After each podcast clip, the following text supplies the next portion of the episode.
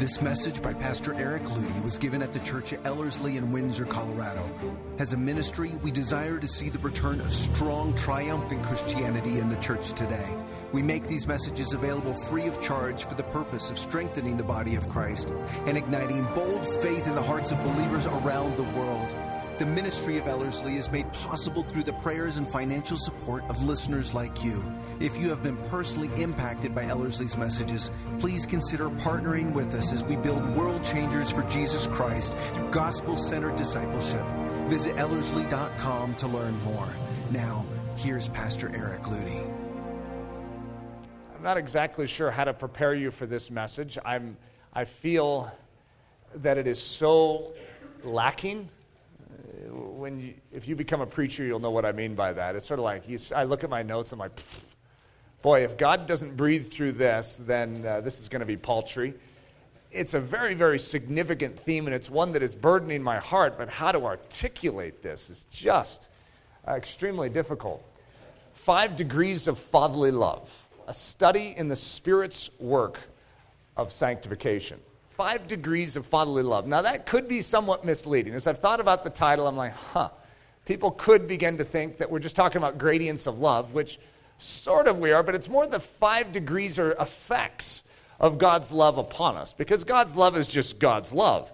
And how it affects us uh, is quite extraordinary. And I'm going to go through the five degrees, and that's what I'm going to liken to the idea of sanctification. Sanctification is just a big Bible word. And I, I never like to, in, in training disciples, intimidate them with big Bible words because I'm not interested in you having a big head about the big Bible words you know. And I'm also not interested in intimidating certain people to think, oh, I can't understand this Christianity thing because it's a whole bunch of big words. Sanctification, in a very simple sense, is God's love entering our life and changing us. It's His Holy Spirit making this His home and if the Holy Spirit is going to move into a home, what's he going to do in that home? He's going to make it like himself, which is holy. And that's what sanctification is. It's, it's a process. Uh, some people have misunderstood sanctification over the years to be something that's instant. And in other words, I came to Jesus and I was sanctified, which is a part truth. However, you were clothed in his righteousness, in his holiness, and as a result, you are deemed holy or set apart or a saint of God. That's where that concept would come from. But underneath that clothing, you are still a work in process. And the Holy Spirit moves into this work in process and enters into the process of sanctification, of sanctifying you, of making you likened unto God. For God so loved the world that he gave his only begotten Son. You guys ever heard that scripture before? Now, I'm not reading it to you because it's new and, and uh, it's something maybe you've never heard, but almost because we've heard it so much, we, we forget what the cross is. The cross is an expression of love, a love so great that God was willing to sacrifice at the greatest levels to get it to us. That whosoever believes in him should not perish but have everlasting life.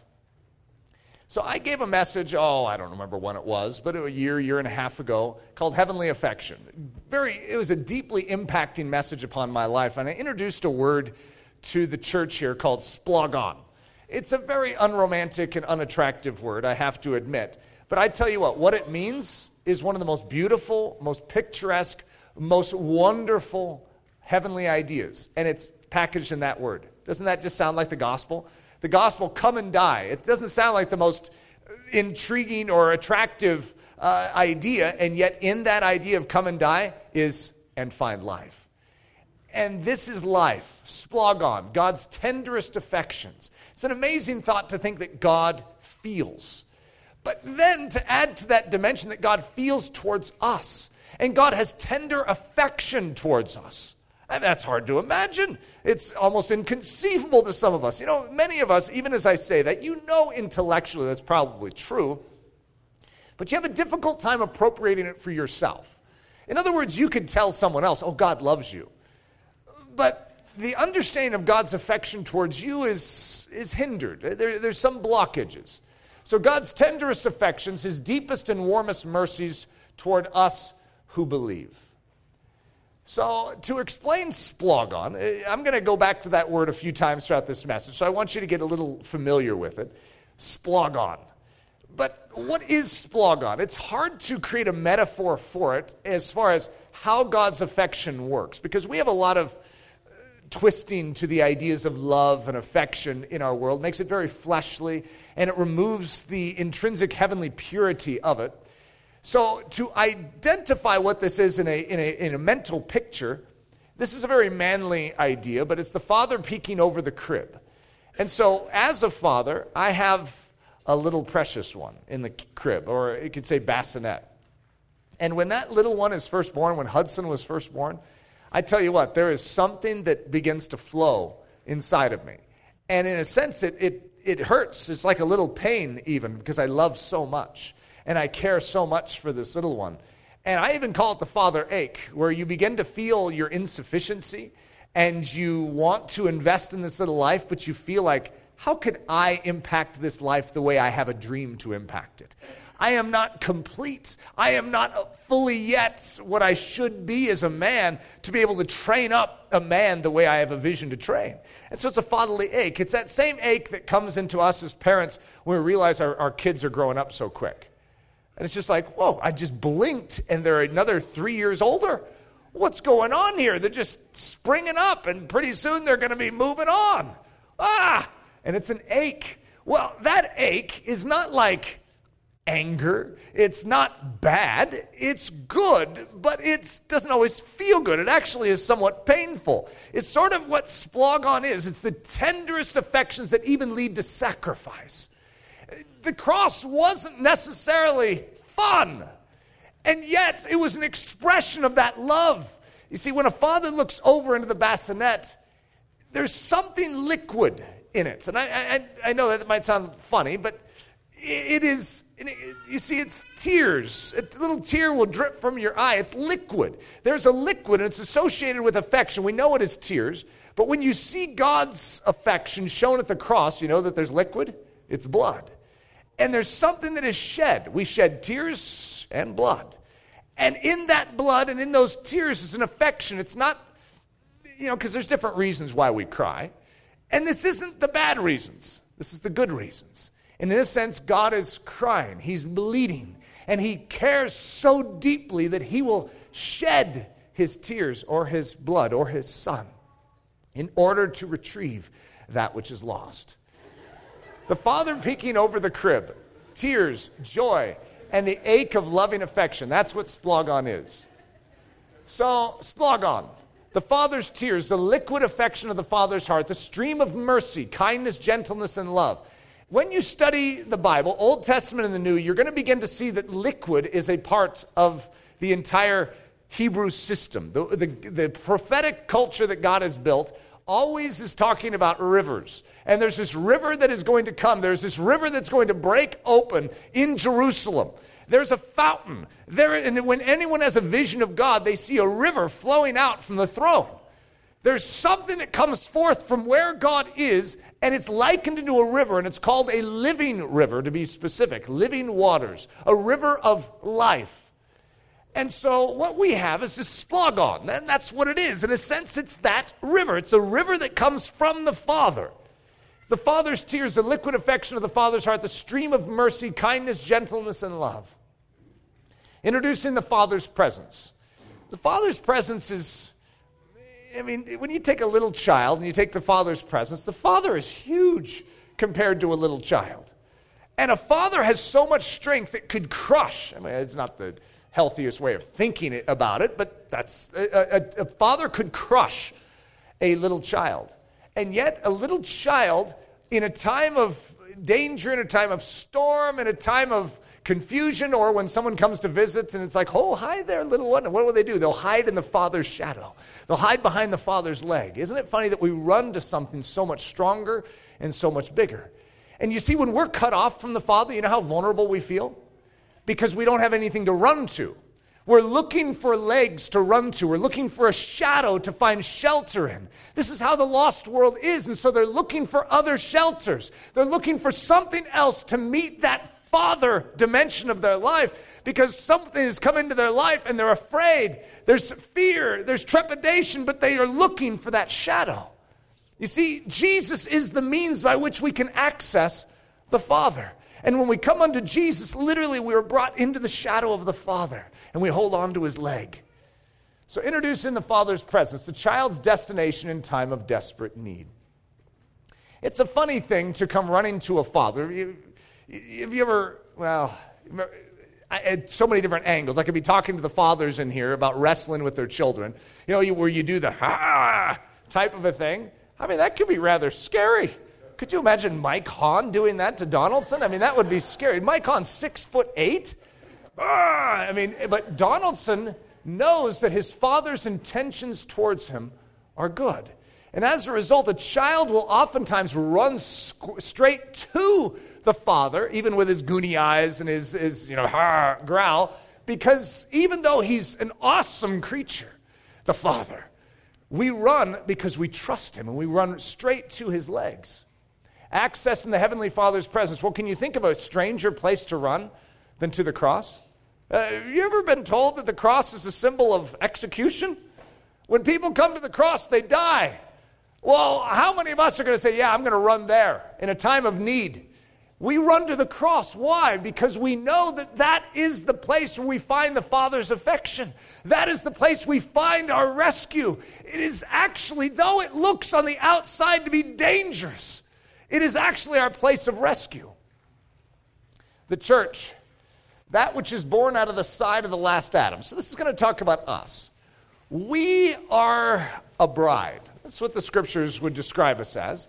We're the bride and yet we're born out of the side of the last Adam, is what I'm saying. Do you remember how Eve was formed? She was formed out of the side or out of the rib of Adam. So he laid down to go to sleep, and God fashioned a bride out of his rib. Jesus was laid down, and he went to sleep, if you want to say it that way, and out of his side flowed something, and we were formed. The bride of Christ was formed out of the side of the what's known as the last Adam, Jesus Christ. God put Adam to sleep and formed the woman from his side, and she was bone of his bone and body of his body. Now, I want you to listen closely because this is where I'm going in this message. God put Jesus to sleep and formed the bride from his side. And the church is life of his life, splogon of his splogon. It's an amazing thing to think what we were formed out of. We were not formed out of a bone, we were formed out of living water. We were formed out of the life of God. That is what we are made out of. And just as Eve was bone of his bone and body of his body, we are splogon of splogon. We are being made of this very stuff of heaven, this love. And what is supposed to mark us as the body is this very splogon. You will know my disciples by their love for one another, by the fact that they are moved the way I was moved to save them, they are moved to save others. That's what's supposed to mark us. Jesus Christ. So, in a very simple sense, I'm going to call him the splogon of the Father. He is the annunciation, he is the messenger, the harbinger of the love of God.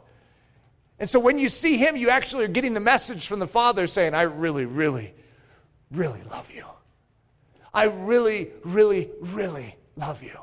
When you see Jesus, you get the invitation, you get the message. So we look at Jesus and say, we say, Father, you really, really, really, really love me. Oh, yeah.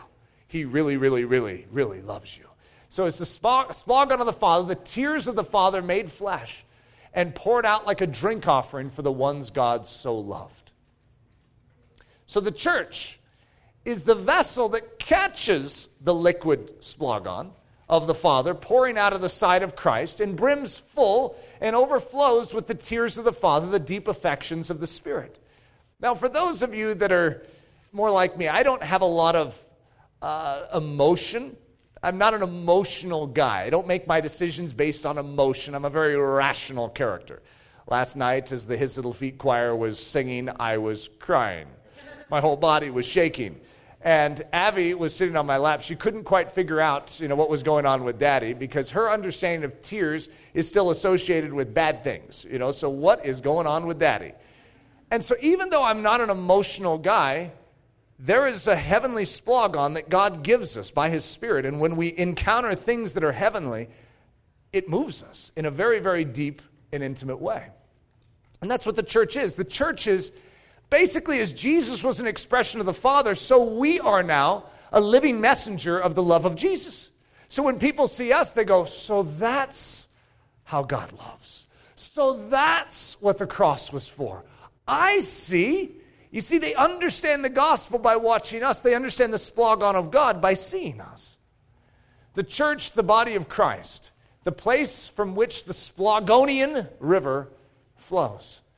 So there's a Splagonian, to make up a word, river that flowed from the side of Jesus. And we could say, where did it go? Well, it just sort of landed in the dirt back there on Calvary. It's too bad it's, you know, all sort of soaked in. No, no. You see, that was a symbol, an external symbol. What we have is the Holy Spirit that was now is cascading forth. And the fountainhead of the Holy Spirit has no end. It's, it's like an endless fountain. So, in other words, it never runs dry. See, a flash flood comes, you know, and soaks into the, into the ground and is gone.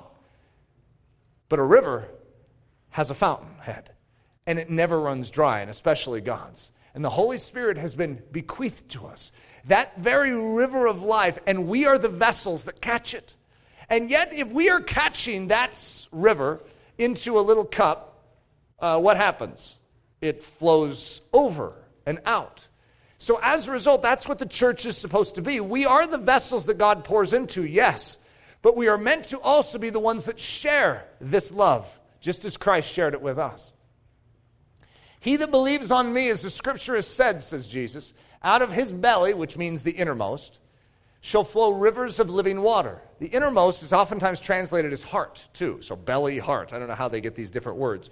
But what was Jesus? Where did the spear go? It went right into his heart. And many physicians would say because blood and water came gushing out the way it did, that very likely Jesus had died from an imploded or a burst heart.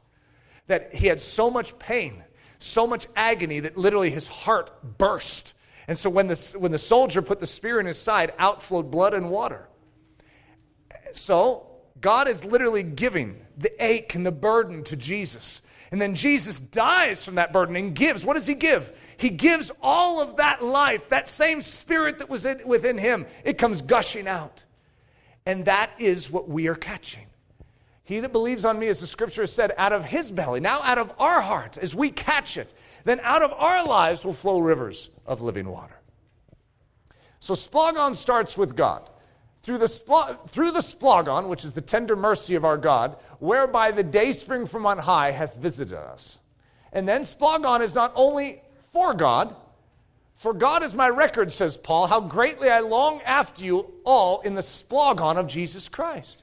Isn't that an amazing thought to think of Paul actually sneaking a peek over the bassinet and looking at the church of Philippi and actually having a father's ache for him and a tender tear of affection? He cared about the church at Philippi the way God cares about us. How did he get that care? Did he whip it up in himself saying, I'm going to care like God cares? You can't care like God cares. What you need to do is receive the splogon of God. And when that river flows into you, now you have it to give. And Paul had it to give. Splogonian affection is what we as the church wear. It's actually our clothing. Put on, therefore, as the elect of God, holy and beloved, splogon of mercies, kindness, humbleness of mind, meekness, and long suffering. What about the five degrees? So we started with the five degrees of fatherly love. So it seems like it's about time we get back to those five degrees. Our Father, I could say, loves us so, so, so, so, so much that He isn't satisfied by just rescuing us from hellfire. You see, the concept of sanctification is an important understanding, an important piece in working Christianity. Because a lot of us have this notion that if I pray a prayer or I get someone else to just pray a prayer and believe in Christ, we're just sort of done. I mean, I'm not exactly, well, we just need to survive uh, and get to heaven in the end. But what else is there? Well, there's a lot else. Uh, our Father isn't satisfied by just rescuing us from hellfire. For whom the Lord loves, he chastens and scourges every son whom he receives. So if we're dealing with a father, that's one thing we need to know. For whom the Lord loves, he chastens and scourges every son he receives. So let's talk about sanctification. It's the great work of fatherly love. Now, a lot of us have a misconception of sanctification, which is why this message is, is, important. And the reason I started out with the Father is because I want you to realize the source of sanctification is not God just being a guy who, you know, has his accounting books and he's like, all right, I don't want any sin in you. And so let me take an account of how you're doing. He comes walking by, he goes, ah, sin, check. He goes, You're going to deal with that this week. When I come back and check on you next week, I want that sin gone. All right, over here. Oh, sin. All right, you, you, I told you last week that there can be no more sin. You're out of here. We have this notion that sanctification it comes from uh, something very different than the love of God. When in actuality, it's the fountainhead of God's love that leads to what we know as sanctification. So, Jesus speaking in John 15 I am the true vine, and my Father is the vine dresser. Abide in me, and I in you. As the branch cannot bear fruit of itself unless it abides in the vine, neither can you unless you abide in me. I am the vine, you are the branches. He who abides in me, and I in him, bears much fruit. For without me, you can do nothing. By this, my Father is glorified, that you bear much fruit. So you will be my disciples.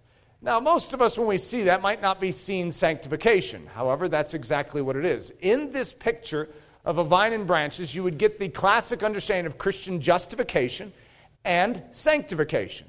Because by your identification, by faith, in trusting that vine to be the source of life, you are actually now included in the vine. So that vine's righteousness is bequeathed to you, and that's understood as justification. But also that which is in the vine, which is life, which is a living sap that makes that vine live. That same sap, when you yield to that vine and when you come to that vine and cling to that vine, now enters you. And what does it begin to do? It begins to purge you of all that is dead. It begins to remove from you all that is not like the vine so that you can come to life and that you can now bear fruit that is like the rest of the vine. And that's how God works, and that is sanctification. Grafting. So, in the idea of a vine, when you have a branch, which uh, the terms in Scripture are maybe different than the terms we would use today for grafting, but it's a scion, it's a young uh, sprig that has buds on it that is actually going to be grafted into what's called the rootstock. And so, grafting is the idea of taking something that is separate, something that is apart from that rootstock, that source of life, and actually cutting into both and then grafting them together. And so, I want to walk through that real quick just to give you a mental picture. But it's the rootstock supplying life to the scion. So, the scion is going to be like us. We are the young sprig that is desirous to seek after God and to bear his fruit. But apart from him, according to John 15, we cannot produce fruit. So we are a young scion, but we don't have any ability to bear fruit. So we come unto the rootstock. And Jesus says, Hey, that's me. I'm the one that has life. I'm the one that's grounded. I'm the one that has access to all the throne room of grace. So when you enter into me, you will access all the nutrients of the soil and you will access the living sap. And so we humbly come unto that rootstock and say, Count me in. So there's different types of graftings. And so I came across at least four different ways. That, so I was studying how to actually do this this week as if I was you know, a, a vine dresser myself and had a vineyard out back and I was going to, you know, try some new methods. And I don't know what they used to use in ancient Hebrew times. So I'm just going to show you a couple different uh, ways that it's done. And both of them are quite profound. I even like the, the, the name of this one, the cleft graft, uh, especially since that's a biblical concept of being hidden in the cleft of the rock. And so in this, even the name of it is really intriguing to me the cleft graft. So in the cleft graft, what you're going to see is the young scion up there in A is going to need to be grafted into the rootstock, which is B. And for that to happen, both of them need to be cut. And, and the, the B uh, this is Jesus Christ, is actually cut and there's a, a wound. There's an opening made because there's liquid in B. There is something in B that needs to be shared with A. And so to gain that, they both need to be opened. They both need to become vulnerable, if you will. And when they are united, then that liquid from B is able to course into the open and ready A that has humbled itself and said, I need to receive what you have, O rootstock. And then it's placed inside, which, what is your position? In Christ. Yeah, for this message, we can say in the rootstock, in the vine. You are in the vine, in his wound. His wound has created an avenue for, for you to access the liquid of God. That shed blood of Jesus that gives life is actually accessible to you. And then it's tied in place, and then there's like some kind of, I don't know if it's like a sap itself that seals it down so that the liquid is actually preserved inside. The moisture is maintained. There's also something, I think this is quite profound. This is different than a branch being grafted in, but it's still pretty amazing. This is what's called a bud graft. And so look at that little bud. That, see the bud on the far left, that little thing? And the rootstock is actually opened up, and there's a wound made in the side of it for that bud to actually enter in and find life. That bud by itself cannot produce fruit. But if that bud yields itself into the wound of that rootstock, and then it's covered in that wound, and then it's bound in that wound, and it remains in that wound. If it remains in there, over time, you'll begin to see this bud actually spring forth and actually bear fruit. And that's called a bud graft. And I think that's an incredible picture of being in Christ right there. The life transfer. You see, what's taking place here is a transfer of life. You see, if you're the scion or you're the branch, you're the bud, you cannot produce life outside of that rootstock, outside of that which has the living sap. And so, what you need to do is yield yourself to it by faith and trust it. And as a result, the life, or in this case, the splogon, the river, the blood, the gift of grace is now given to you, and you can have life. So living sap is transferred from him to you. In the last day, that great day of the feast, Jesus stood and cried. So this is the Feast of Tabernacles on the final day, which is an incredible thing because it's a whole bunch of branches that have been cut that form these lulavs. And the, the people actually are inside these living homes. That's actually the process that are, they're going through, even on this day. And Jesus, eh, on this day, on the eighth day of the celebration, the priest will actually bring out water. No, it's going to be oil and, and blood. I'm sorry, and wine. He's going to pour it in here and in here, and it's going to mix together in a cask. I think it's actually water. It's water from the pool of, uh, I don't remember which pool. And he's going to pour it in here and in here. It's going to run together and mix together. And this is right at the time Jesus is saying this. When blood and water are mixing together, Jesus stands up and he says, He that believes on me, as the scripture has said, out of his belly shall flow rivers of living water. But this spoke he of the Spirit, which they that believe on him should receive, for the Holy Spirit was not yet given, because that Jesus was not yet glorified. I want you to focus on this simple fact living water. When you hear the idea of living water, I mean, it's just sort of this extra special water. You know, like we have an alkaline water uh, thing in our home, and so some people can say, I, I bet it was alkaline. Uh, you know, other words, it has to be really healthy water. I mean, because this is God water. Yeah, but living life water, the river of life, there's something to a Hebrew that's very important for you to understand, but life and blood are synonymous with each other. And so when you take blood and water and mix them together, what you have is something known as living water or life water or a river of life. Or in a different part of the Bible, they call it a fiery stream. Well, what color would a fiery stream be? It'd be red. What color would a living water be? Well, I know it sounds strange, but the color of life in this, uh, to the Hebrew, would be red. And so you have, like wine, would be a symbol of life water, or living water. So, but this is symbolic of what we can call the Holy Spirit the Holy Spirit is going to enter into those that believe and then flow out of them. This is a river, a living river. That which is in the rootstock enters into the branch. As the vine dresser tends to this ever increasing transfer of life with his kindly pruning shears, the life in the branch more closely resembles the life of the vine year after year. So, this is the process of sanctification. You have a vine dresser, the Father, that's what Jesus even calls him, who's actually going to tend to the development of this plant. You, very specifically, to this scion, to this branch, to this addition to the life, that which is connected to the life.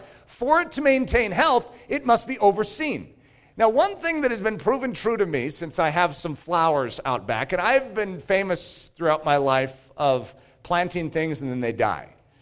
Uh, you know, some people have a green thumb. That's not me. I'm not exactly sure what color my thumb is, but it definitely is not proven green. So usually Sandy will come over at a certain season and she'll rescue my plants. And then people come over, like, your plants really look nice. Thank you.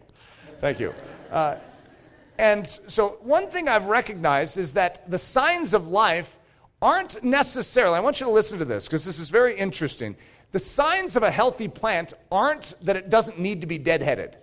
In other words, like uh, my petunias, I was out there uh, deadheading petunias and marigolds this morning. And the fact that I'm deadheading or I see something that is dead on it does not mean it's an unhealthy plant. The fact that I need to come and address its issues does not mean it's unhealthy. But if I didn't address it, it would become unhealthy.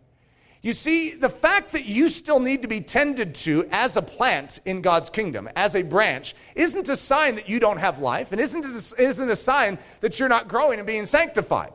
It's actually a sign that you're alive. So the fact that God is removing all dead works from you is so that you can produce even more fruit. He prunes those he loves. So he is a good caretaker for his plants, a lot better than I am. And as a result, he can see signs of life, signs of deterioration. But if I saw a plant that was withered up, that was just dead, I can tell the difference between that and one that needs to be deadheaded. Sorry to use a big word, but that's like when you remove the, the dead little uh, buds that it, well blossoms. I don't know what they're exactly called. See, flowers, botany is not. I took botany in college, but I don't know how well that's t- eh, helping me right now. It doesn't mean that it's a dead plant just because it has dead heads.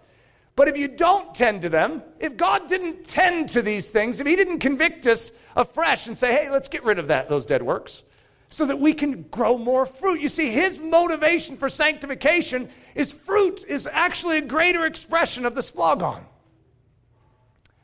Hagiazo. That's actually the word that is used for sanctify or sanctification in the New Testament. When that river is going through us, when it is purging us, when the Father is deadheading us, this is the word, hagiazo. Now, hagios is the word for holy in the Bible. And so this is the verb, the action of it to sanctify, to cleanse, to purify internally, to prune, as a vine dresser might the branch of a vine. And so when you are being sanctified, you are being pruned. And ironically, that's not a negative thing. That's a very positive thing. You see, when and that's what we need to realize is conviction is like a pruning. And God's saying, hey, right here, right here, let, hey, let me take care of that. And we're like, ouch! Hey, gay, hey, don't do that. I don't want those shears near me.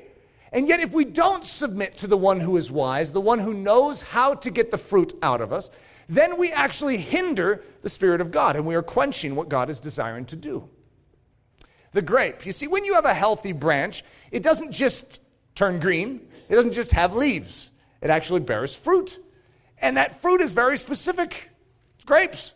Clusters of grapes. In fact, the clusters of grapes that were in the land of promise needed to be carried out by two men. What do you think that's a picture of? The land of promise. You see, we have exceeding great and precious promises. God wants to begin to bear fruit in and through us. Fruit so big that it takes two men to carry it out of the land. So, the grape, what is a grape? It's the little storage container for all the joy, life, and love of the vine filled to the maximum designed for the transfer of life juice. You see, if you have a little grape skin and it's not full completely, it's not a very good grape. It's sort of awkward, in fact. We're like, it's like gushy, right? But what you want is like fat. You want it like maxed out. Well, that's exactly right. God wants to teach you how to max out those grapes. Those grapes are getting ever uh, sweeter and ever bigger. The evidence of hagiazo, the evidence of sanctification, the evidence of this work taking place within us, bigger and bigger grapes. So let's go back to the river of life. These things are all going to tie together. So Jesus likened uh, the river of life, or the living river, to the Holy Spirit. And so what we have is in the book of Ezekiel in the Old Testament, long before Jesus came, there is a picture given to us. And this picture is an amazing picture of what Jesus is going to do in the future. So it's a Christophany, it's, an, it's a statement of how the gospel is going to work in us. So afterward, he, God, brought me again unto the door of the house, and behold, waters issued out from under the threshold of the house eastward. You see, this is a house, and out of this house is flowing a river. I know it's strange to think of a river flowing out of a house, and yet this is a picture of Jesus. Out of Jesus flowed a river. Out of this house, remember, Jesus said, Tear down this temple and I'll rebuild it in three days. But the temple of which he spoke, the house of which he spoke, was his body. The body of Christ is the house from which the river flows. And do you know what you're called as the church? The body of Christ. The body of Christ is the chosen vehicle, it's the source of the fountain. And the fountain gushes forth from within us. It's the Holy Spirit that is given to us, and then it floods out of the house. And behold, waters issued out from under the threshold of the house eastward, for the forefront of the house stood toward the east. And the waters came down from under from the right side of the house at the, si- at the south side of the altar. Then brought he me out of the way of the gate northward, and led me about the way without unto the utter gate by the way that looks eastward. And behold, there ran out waters on the right side. And when the man that had the line in his hand went forth eastward, he measured a thousand cubits, and he brought me through the waters. So I'm going to give you a mental picture that God gives in the Old Testament for how sanctification works. You see, you've been given the river. However, you need to walk and agree with the progression of this river in your life. And so the man of God measures it out and he measures a thousand cubits and says, Come on. And so he starts walking. Ezekiel starts walking in the river. And he brought me through the waters. The waters were to the ankles. And so, is he in the river? Yes, of course he is. But is he fully in the river? Well, it's up to his ankles. Again, he measured a thousand and brought me through the waters. The waters were to the knees. Again, he measured a thousand and brought me through. The waters were to the loins. Afterward, he measured a thousand. It was a river that I could not pass over, for the waters were risen waters to swim in, a river that could not be passed over. You're seeing the progression of what we could call sanctification, growth and maturity of the Christian life. The full perfecting process of the Spirit of God at labor and at work within the Christian. When you first come to Jesus, you're not swimming. In fact, some of us are just staring at a river, and God's like, hey, get into the river. And so we're like, am I supposed to get in? Yeah, yeah, get in the river. And we start walking, we're like, whoa, a little chilly. He's like, come with me. You see, he's walking us into an ever deepening relationship with that splogon. God has given us all we need for life and godliness, but a lot of us aren't necessarily in agreement with forward progression. Hey, I prayed a prayer, aren't I fine? The five depths of spirit hagiazo, so spirit sanctification. A fountain opens. Well, you know what? In your house, a fountain has opened. If you've come unto Jesus Christ, a fountain has begun. You've been connected to the splogon of God. Now, some of us are like, I don't feel very connected. In other words, uh, how does this work? And that's what I'm going to go through because a lot of us need to recognize that God has accomplished something. And by faith, we have received something, but we have hindrances in our life that are actually affecting our ability to walk in the realities of these things. So a fountain opens, and it's up to the ankles, it's up to the knees, it's up to the waist, and it's waters that completely envelop. And so, as we begin to progress, we see that there are, is an ever increasing river. And this is the process of Christian growth. The same Holy Spirit, I mean, it's not like the Holy Spirit is changing after you measure 2,000 cubits. Now, suddenly the Holy Spirit changes color. The Holy Spirit is the life of God, and you have access to it the entire way, but you must progress.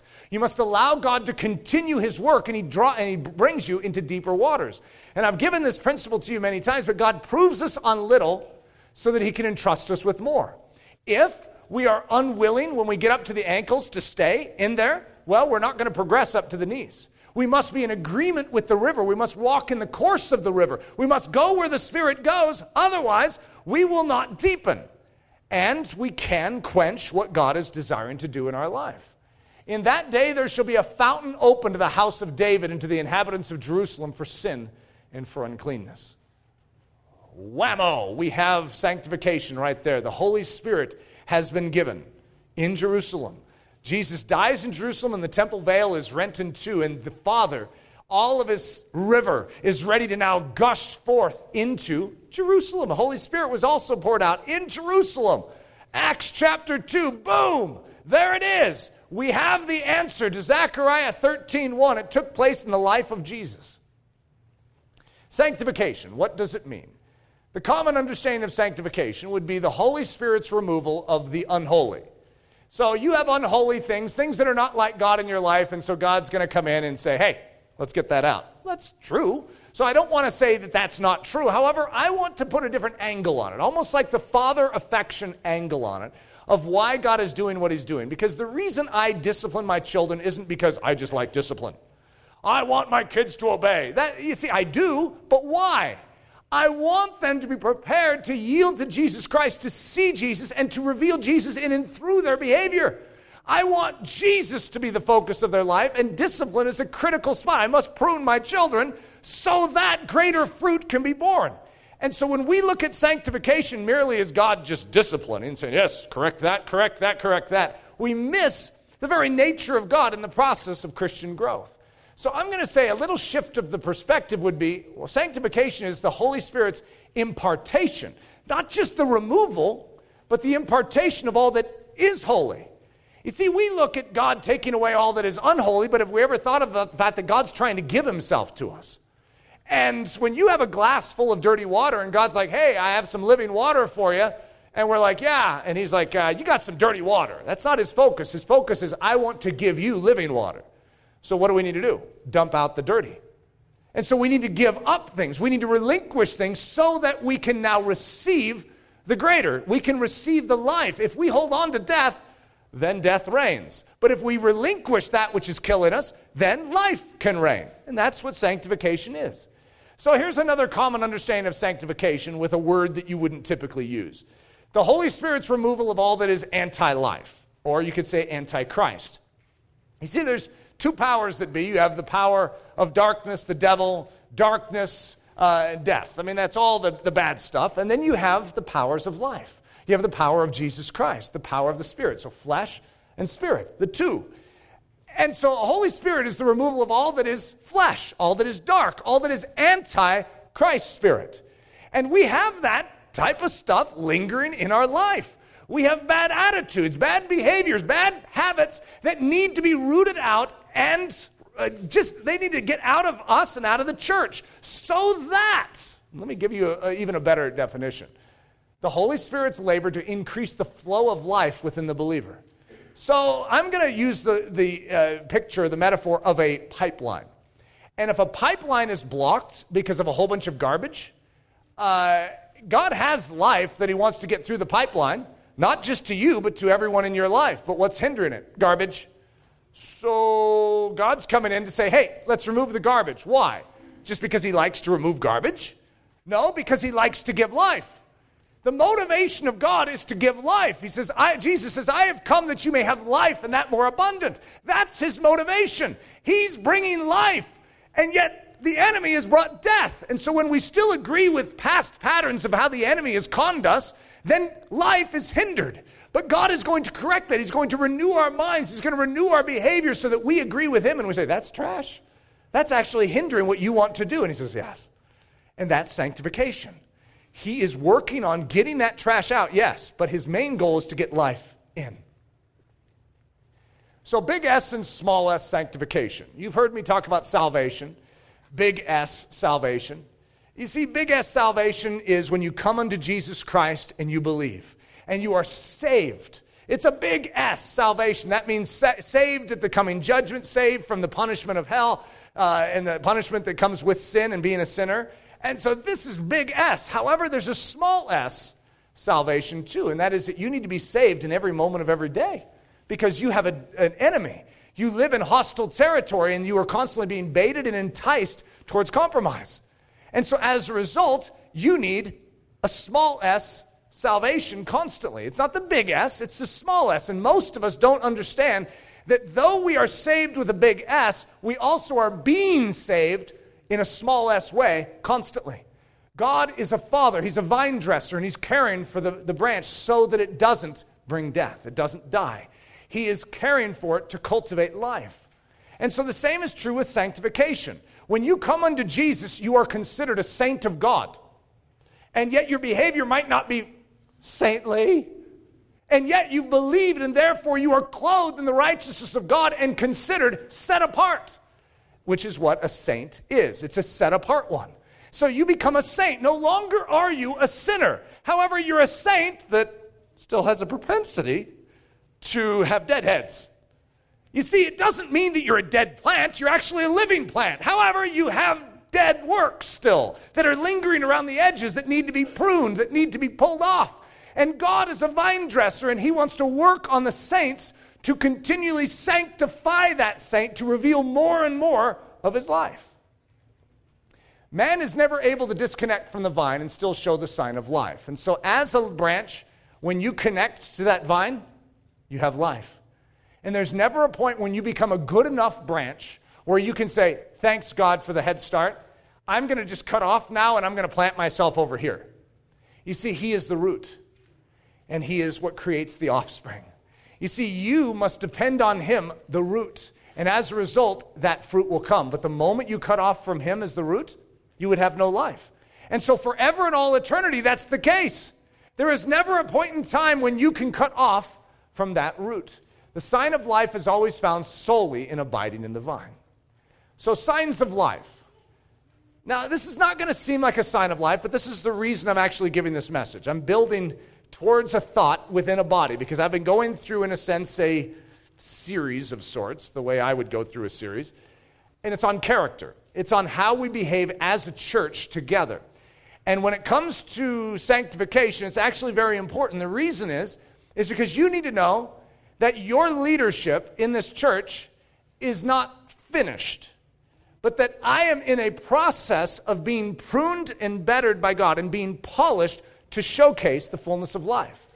And when we get the misunderstanding that anyone who has lived a Christian life for five years better, you know, have their act together, well, that's partly true. If you've given your life to Jesus, there should be evidence of growth and development.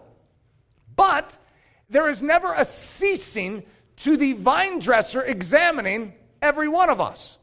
In other words, God came to me this morning and pulled off a little uh, deadhead petunia. And I'm like, what's that doing there? Well, it's because he cares about my life. And yet, that deadhead petunia doesn't mean I'm dying and I'm withering over here. It just means that he checked me on an attitude. He's like, hey, tone of voice. Huh? Does God still correct me? You better believe it. In fact, I'm almost convinced that he corrects me more than he does everyone else. You see, it's a more intense and introspective examination that I feel you enter into the further you progress in the depths of this river. And so, as a result, it's not the exclusion of conviction. In this sense, it's almost the presence of a greater conviction and a greater responsibility. So the vine this is a sign of life. The vine dresser is always examining you. If you have grown to some point where you're no longer being examined and convicted, you know what? Something might not be healthy. Deadness is continually being cut away. Deadhead. How, how, how, why, God, do I still have a deadhead there? It doesn't mean you're dead. It means you had a dead head. And that needs to be plop. I really like the marigold. I learned how to uh, deadhead marigolds uh, this year, and I tell you what, that's actually fun. My kids are loving it too. It's like plop, and I make a little pile of them. Uh, it's, it's actually really fun. If any of you haven't done it, you should try it. It's really fun. I, I could just see God. That's probably like sanctification. Like, all right, deadheading. And he goes out and he's deadheading the church. There is a clear sense of need for the vine and the living sap within him. This is a sign of life. I need the vine and I need that living sap. And as you are continually growing with Christ, you know what you're realizing? I can't ever leave this vine. Because we have our moments where we begin to think we've got it all together in our Christian life, and what does God do? In His sanctifying process, He begins to show us all the more how much we need that vine and how we realize that we have no life outside of Him. The fruit of love for others is another sign of life. You see, if I don't care about others, if I don't have love, if that splagon is not flowing through me towards you, that would be a sign of death. But when I have that care, when I have that love, that's a sign of life. But the sign of life isn't perfection in our behavior, it's these things. This is actually a sign of health in the church. It's not the absence of weakness, it's the presence of God's perfecting. God taking our weakness and constantly directing it. The God pipeline. So here's our picture for you. I know it's really impressive. You got heaven up in the left hand corner, and you got earth down in the lower right. So we're down here in the earth, and you see that bottom part of the blue pipeline that connects to the, the spot with the gate valve? That middle section with the gate valve with the red valve, that's Jesus. You see, he's the one that connects us to the heavenly splagon. So the top portion, you could call it the Father or the throne room of grace. You see, you have no connection. Imagine being disconnected from that, just being a pipe. And you're like, yeah, I'm a pipe. I was created in the image of the heavenly pipe. Yeah, but you're disconnected from the heavenly pipe, and as a result, you're an empty pipe. What's the good of a pipe that doesn't have the splagon coursing through it? What a joke. We were created to carry heaven's stuff into this earth. And yet, when you're cut off, you have nothing. So, what is Jesus? Jesus is the one that connects us to the heavenly pipe. And so, that gate valve is merely faith in Christ. He says, Do you believe me? Do you believe that I've connected you to the Father? Turn this. And when we turn it, what happens? The splagon of heaven actually, through Jesus, through the side of Jesus, comes coursing into us. We are grafted into Christ, and as a result, that which is of the Father enters us the Holy Spirit. And we now become carriers of the splagon of heaven. Sanctification, when the God pipeline connects with the human pipeline in Christ. Sanctification is not instant. Uh, there's those that have accused me of believing in instant sanctification and Christian perfectionism. I'm not exactly sure if these people have ever heard me teach, but I have never taught that in my life. I am one that understands the perfection of Jesus Christ and the fact that when we are clothed by faith in Him, we are deemed perfect in heaven's eyes. We are able to now approach the throne of grace, but not in our own perfection, in His perfection. Not in our own works of righteousness, in His. And when we approach the throne of grace, now we have access unto the pipeline, unto the splagon, unto the Holy Spirit to enter into us, very imperfect characters, known as humans, to actually begin to be the process of perfecting us. And that's called sanctification. It's just like maturity. Maturity doesn't happen overnight. I have a little baby born, Hudson's born, and the next day he's not 30 years old. He actually has to grow up. And the same is true with a Christian. You don't just become instantly mature, you must grow up. And that is true with every graft. When you graft something in, it doesn't immediately bear big, huge, luscious grapes it must actually be tended to over a long period of time. And as a result, the first signs of life are not grapes, but limberness of the branch. It's living, it's alive. A little leaf comes out. Oh, how exciting! A little teeny grape. Oh! You see, these are the signs of life. It's not the full maturity. Sanctification is the process of being made holy. So, one of the reasons we have a challenge is when we first come to Jesus Christ and receive the gift of life, the gift of the Holy Spirit, these living waters, we have issues because our pipeline has been used for us. We have been using our pipeline, and the enemy has conned us into thinking the more junk you can stick in your pipeline, the better. It works. And so our entire pipeline is packed full of junk, all sorts of darkness, deceit, lies and so, what needs to begin to happen is for that life to begin to flow through our pipeline, God needs to start changing our pipeline. It doesn't mean we're not connected to Jesus Christ. It doesn't mean we don't have access to the Holy Spirit. It just means the Holy Spirit's not really getting a lot of movement uh, in and through our life. We got a lot of junk here. So the pipeline is still blocked by the big stones. We got some huge stones of darkness and deceit that are just made of poison itself. And they block the whole thing. If you have a stone, just like blocking the whole circular tube, what's going to happen when the, when the water comes? Yeah, none of the water is going to get through. And so the first thing God's going to touch in our life are the big things. There are some big stones in our life. And then, even if big stones are removed, you know what's stacked behind it? Just all sorts of dark river rock, you know, poisonous stuff. It's just like if the water ever touches it, it just sort of taints it. It's just tons of river rock in there, just packed in behind the big stones. And then, if you even get the river rock out, now you have pebble and debris that still remain. And see, this is the process. Now, with every step forward, there's more flow of life coming through, but is God done? There's actually a greater level of purification, even though it's at a more micro level. The things God's dealing with actually feel petty. I just want to forewarn you. The things that God begins to deal with is attitude, Eric. Attitude. Thought, Eric. You guard that thought. There is not even a moment's time that you give heed and let that thought come in.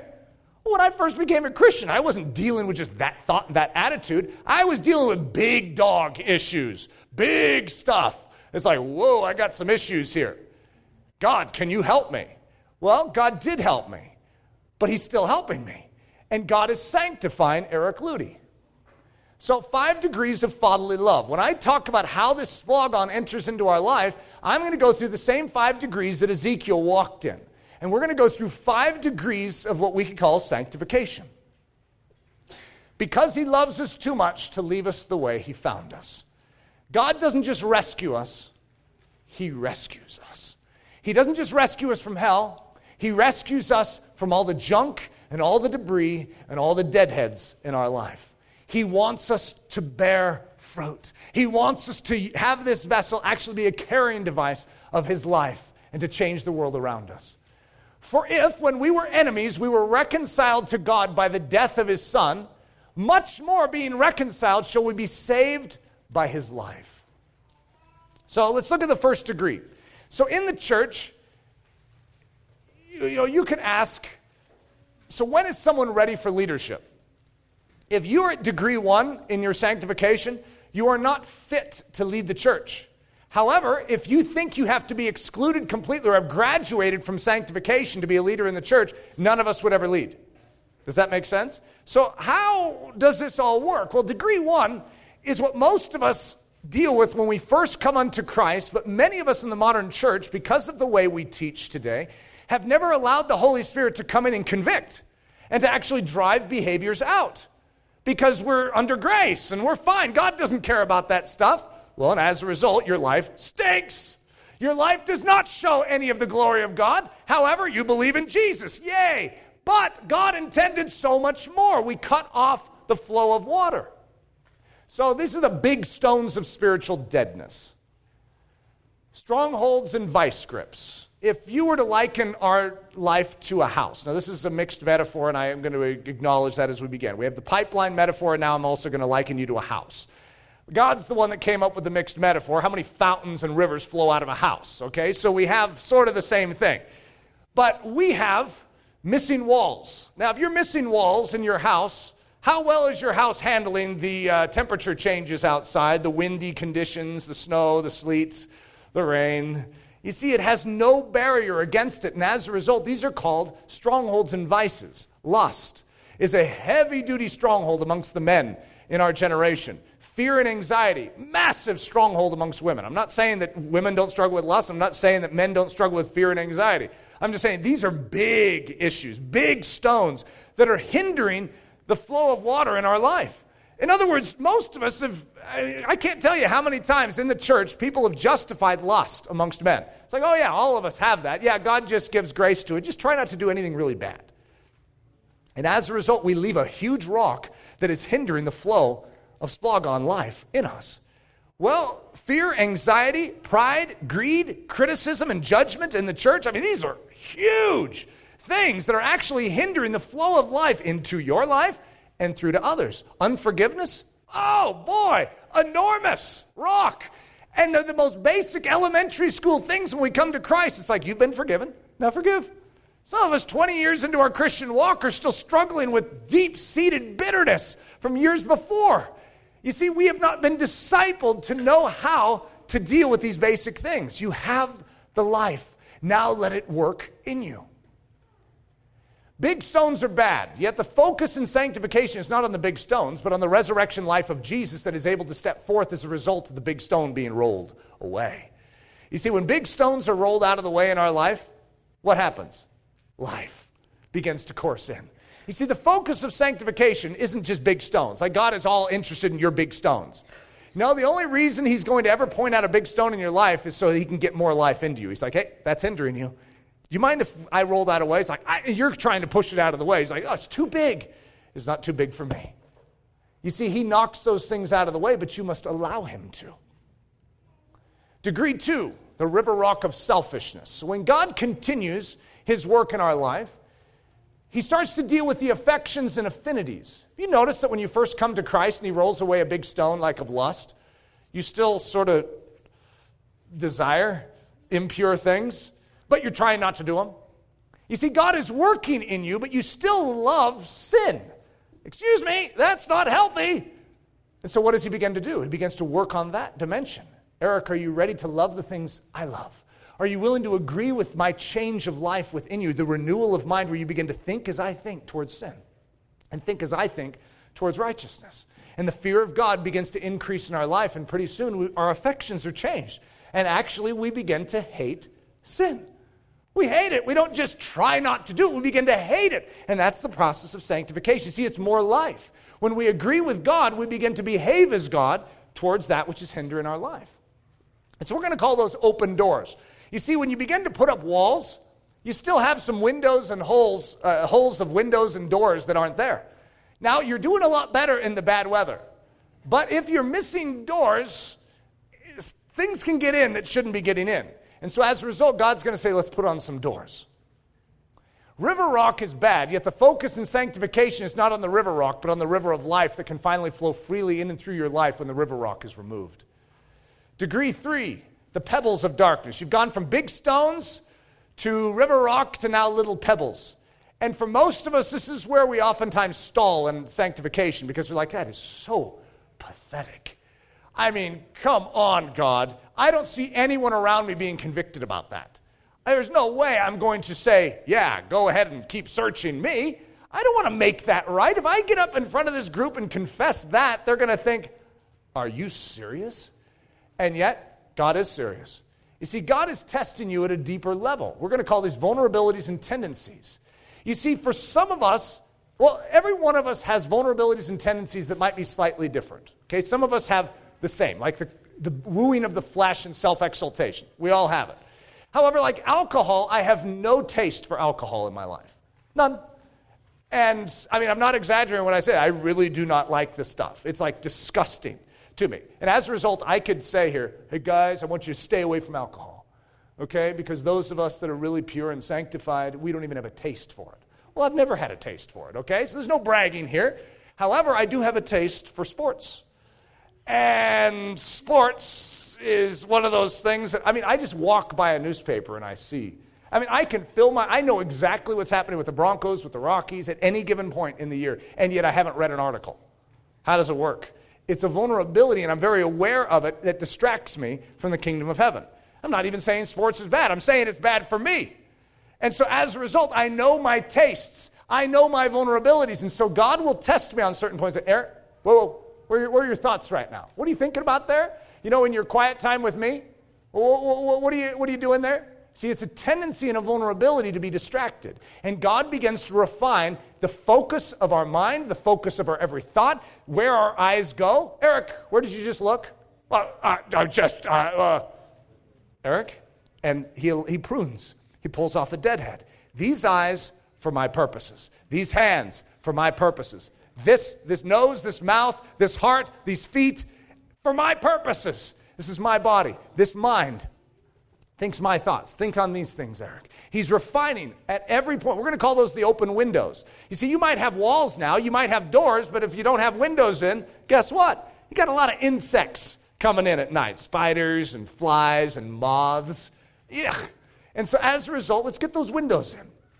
Because when it turns cold outside, I mean, you definitely don't want to not have those windows. Pebbles are bad, yet the focus in sanctification is not on the remaining pebbles, but on the clearer picture of Jesus Christ that will shine forth when those pebbles are finally dealt with. And God continues to work.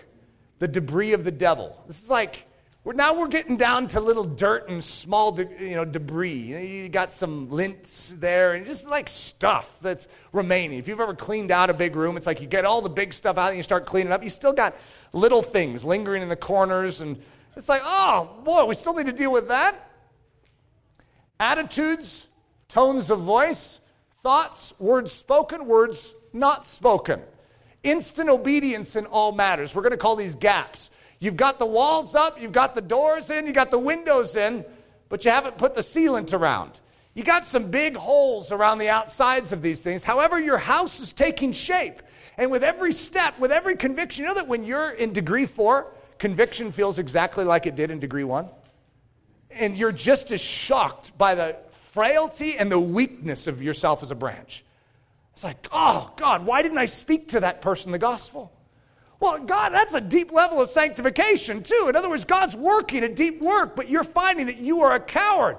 It's like, oh, God, I should have spoken that, and I didn't. You see, God is not letting you get away. He's saying, I want you to reveal me because I had something to say. And so this is sanctification. Don't push it off. Don't justify it. These are things that people on the outside may not see, may not understand, and may not know. But if you rebel against God, if you harden your heart to these things, it actually hinders the flow of water through you. Debris is bad, yet the focus in sanctification is not on the remaining debris, but on the sparkling, life giving river waters that will cascade forth as a result. And degree five, the fine dust of imperfection. Fine dust. For whatever reason, God has a nose for the fine, small, little, dinky things in our life. Motives and intents. You may do the right thing, you may stand up to help the orphan, and everyone around you applauds you, and guess what? God comes in and says, So why? Why did you do that? Well, God, I'm just doing it because I, you know, I'm father to the fatherless, just a good guy. You've taught me well, God. Why did you do it, Eric? Well, God, do we need to go there? I mean, isn't it good that I just did it? Eric, why? I just wanted to look good. I wanted them to think highly of me. Oh, God, I'm so sorry. In other words, the motives and the intents of the why you are even doing it come into scrutiny, and God is pruning all of the deadness. You wanted them to laugh at you, you wanted them to hear you when you worshiped. Isn't that the funniest thing? When you're thinking about someone near you and they're like, they're going to like my voice. It's like, how bizarre is that? Here you are worshiping Jesus Christ, thinking about the person next to you and how what they're thinking about your voice. And some of you are thinking, nope, never had that thought in my life. You see, these are very fine tunings of the, the soul before God. Now, God could be working on this at the same time He's working on some bigger stuff in your life, but the point is that God doesn't stop. All throughout your life, God is going to continually be working on you, and that isn't a bad sign. That's a good sign. So these are tiny gaps in the house, around the doors and the windows that God begins to fill in. You see, He's fortifying your life. Dust is bad, yet the focus in sanctification is not on the remaining residue of dust, but on the fact that God is saving the believer to the uttermost and is willing to persevere within us in order to ensure that nothing, no matter how small it may seem, will taint the pure waters flowing out of this temple. So, when I was reading uh, The Cross and Switchblade, uh, it was earlier this year, there was a story in it of a young man who was filled with the Holy Spirit. He was a heroin addict. And medically speaking, it is impossible to overcome a heroin addiction. You just can't do it. And so it's basically lifelong until it kills you. And David Wilkerson was basically asking God the question God, are you defined by that? Or can you rescue someone from a heroin addiction? And David Wilkerson saw some incredible things, but he was giving the interesting thing about Cross the Switchblade is it's very honest about his journey. And so he's giving the story of a heroin addict who actually comes off heroin and changes and gives it up. However, usually right around the year point is when there's a fresh wave of, because there's vulnerabilities. And if we, in our sanctification, begin to ignore God, we become extremely vulnerable to repeating and going back like dogs to vomit. It does not mean we're not alive, it just means we have tremendous susceptibility. And so, right for a heroin addict, it was right around a year, I think, that the, the statement was that there was a heavy duty pull uh, because this was so a part of their psyche and so a part of their physiology, because heroin literally rules you with an iron scepter. And so, right around a year point, this man had been doing well and he started to you know, really be craving. And he's like, I don't want it, but I, oh, I just feel so vulnerable. And so they were praying for him. And it, the whole church was standing with him, and he seemed to be doing really well. And he, he wanted to go and visit someone. And so David Wilkerson was a little hesitant in letting him go because of the vulnerable state he was in, but he thought, you know what? I can't keep him here. You know, he's only here of his own accord, so if he wants to go, then I'm going to bless him in going. And the man didn't return. Quite a few days, he just went silent. And someone brought back word that he had gone back to heroin. And I mean, his David Wilkerson's heart just dropped. It's like, you've got to be kidding. I mean, the investment that went into these, these people was so extreme. And then after a year, oh, it was just crushing. And I don't know how much later it was, but the man actually came and found David. And he said, uh, You might have heard. And David said, Yeah, I, I did. He said, Well, because the man felt so dirty, so unable to approach the throne of grace again. You know what the man had done? He took heroin once. That's all. He hadn't gone back to heroin. He took it once. And he told David, he said, I've never been so miserable in my life. There was no pleasure in it. It didn't work. All it did was bring death to me. You see, he had the Holy Spirit, and that which was being injected in was contrary. Sin did not fit in his life anymore. It had no pleasure. Some of you have probably found that out. You still have the vulnerability. You're still in hostile territory. You're still temptable. But when you have participated in dead works, there is no satisfaction in them anymore. You can't return. You belong to Jesus Christ.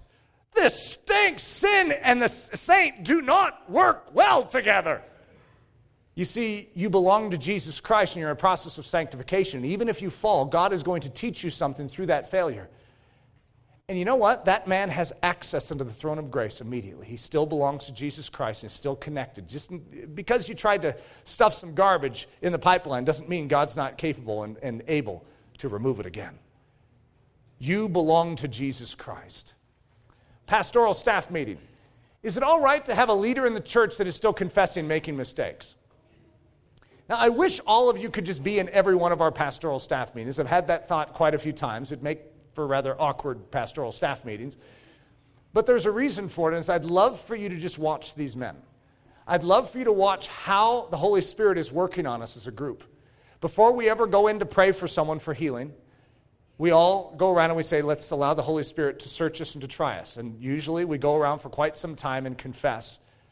Usually it's motives, thoughts, intent, it's vulnerabilities. It's not big stones. But at the same time, it might seem awkward to someone on the outside. It's like, wait a minute, my whole pastoral leadership team is like confessing sin.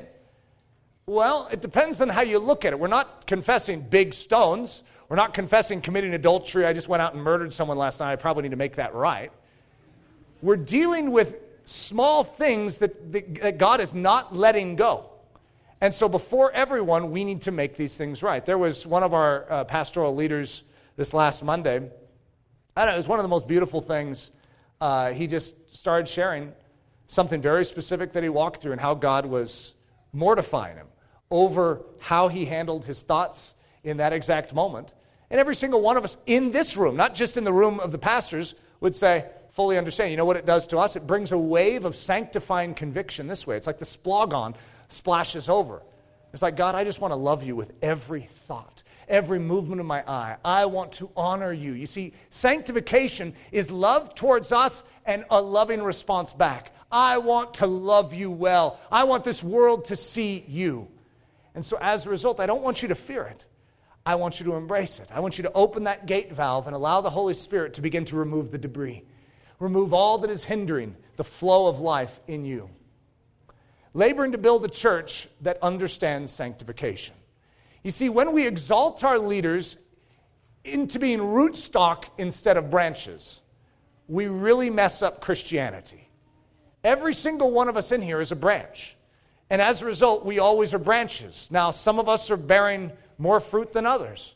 However, we're still all dependent upon the same thing. We're still vulnerable to the same deadness entering into our branch if we do not heed the Holy Spirit. You could walk with the Holy Spirit in intimate obedience for 40 straight years and cut off God for a season, and your branch will begin to dry up.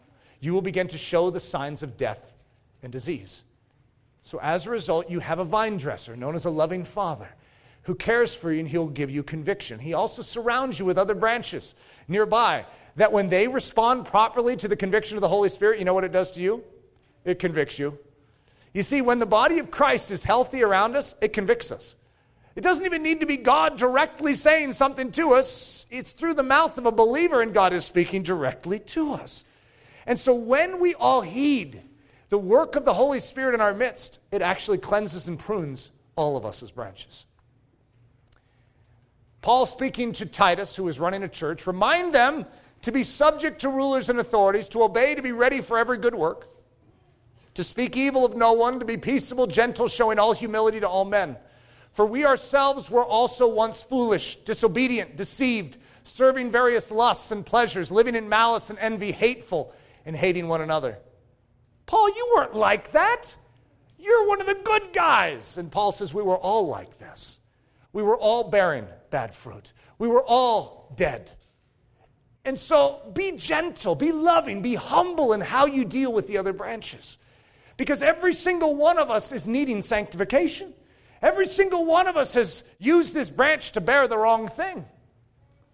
But when the kindness and the love of, of God, our Savior, toward man appeared, not by works of righteousness which we have done, but according to his mercy, he saved us through the washing of regeneration and renewing of the Holy Spirit, whom he poured out on us abundantly through Jesus Christ our Savior. Now look at the flow. The, the grammatical flow is awkward, but I made it bold so you would see it. I'm going to read it and I'm going to remove the middle part, not because it's not important, it's just a parenthetical statement. When the kindness and love of our God, when the splanchnon affection of our God, our Savior, toward man appeared in Jesus Christ, He saved us through the washing of regeneration, renewing of the Holy Spirit, whom He poured out on us abundantly through Jesus Christ our Savior, that having been justified by His grace, we should become heirs according to the hope of eternal life. If you have come unto Jesus, the gate valve is opened and the Holy Spirit has been made yours to cleanse you and wash you, but also to make you holy. And He's going to convict you. I can just let you know ahead of time. And that conviction, don't, don't get upset at it, or also don't think it's a seasonal thing, like, oh boy, when I finally get done with this conviction season of my Christian life. Conviction is sweet to those who love Jesus. There's a little sting to it at times, I understand that. However, it's sweet. And just because you're convicted doesn't mean you need to be ashamed of it either. Because, oh, I should be getting past all these things. There are certain things you shouldn't continue in. If you're still a level one or a degree one uh, sanctification, you've been 20 years a Christian, those are signs that you were not necessarily grounded very properly. Because you should work past these things. You should grow up. You should mature. If you're still acting like a three year old when you're 25, something is wrong with your maturing process. Does that make sense? But if you're dealing with 25 year old things when you're 25, that's just the way it works. You know that 40 year olds have things too? 80 year olds even have things. You see, as we grow up, there's a constant progression of maturing in us, and God is going to refine us. And it's a sign of life to receive that conviction. And it's a sign of maturity to be willing to confess, to be willing to acknowledge, for me to acknowledge to you that God is still working in me, that God is still refining me, that I have attitudinal adjustments, that I have tones of voices that need to be corrected, that I can still sin though I'm a saint. My sainthood is defined by the clothing of Jesus Christ. My vulnerability I've been given grace to say no to temptation, but I still must agree with that grace. And I still must walk in obedience and abide in the vine. And that's how Christianity functions. And it's beautiful. We hope you have enjoyed this message by Pastor Eric Ludy, delivered at the Church of Ellerslie in Windsor, Colorado. Feel free to make copies of this message, but do not charge for these copies or alter their content in any way without expressed written permission.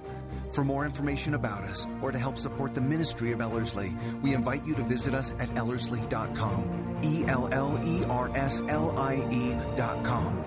Please know that you are not alone in this battle for truth, and we are cheering you on down the narrow way of the cross.